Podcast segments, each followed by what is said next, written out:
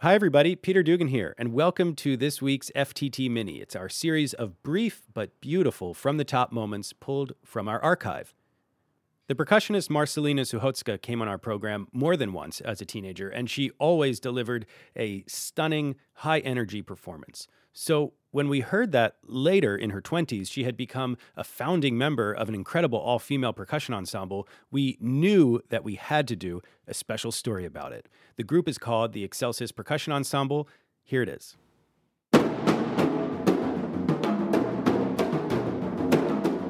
I am Mariana Ramirez. I am a freelance percussionist in New York City.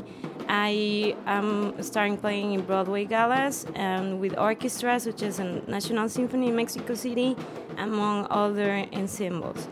A couple months ago, I started thinking in the idea of making a new percussion ensemble that has something different because there's so many ensembles out there.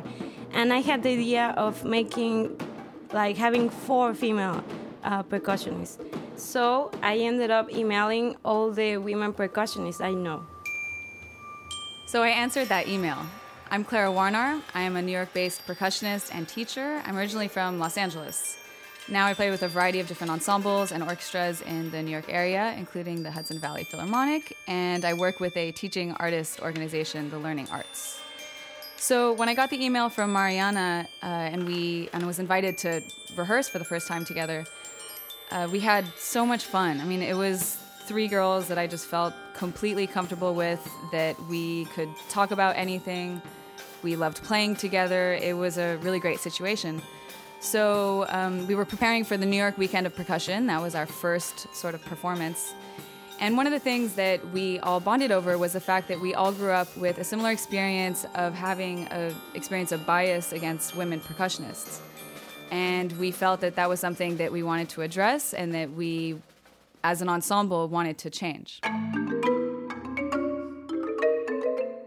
This is Marcelina, and I think Clara is so right. Just growing up, when I was selecting my instrument, everybody, even uh, even up to today, like is always so confused that I play percussion. They ask me like, "Oh, is it you know hard to carry or is it hard to play because you know you're built so small?" And and it's kind of surprising it still happens today because you know you would think times have changed, but no, like I, still get asked that stuff, and I think it's a little sad. And I just want the focus to be put on the fact that I play this instrument and I play in the ensemble and we all play the instrument, I think, well. And I think the focus should be on that rather than keep asking us, you know, why are you guys playing drums? It's so weird.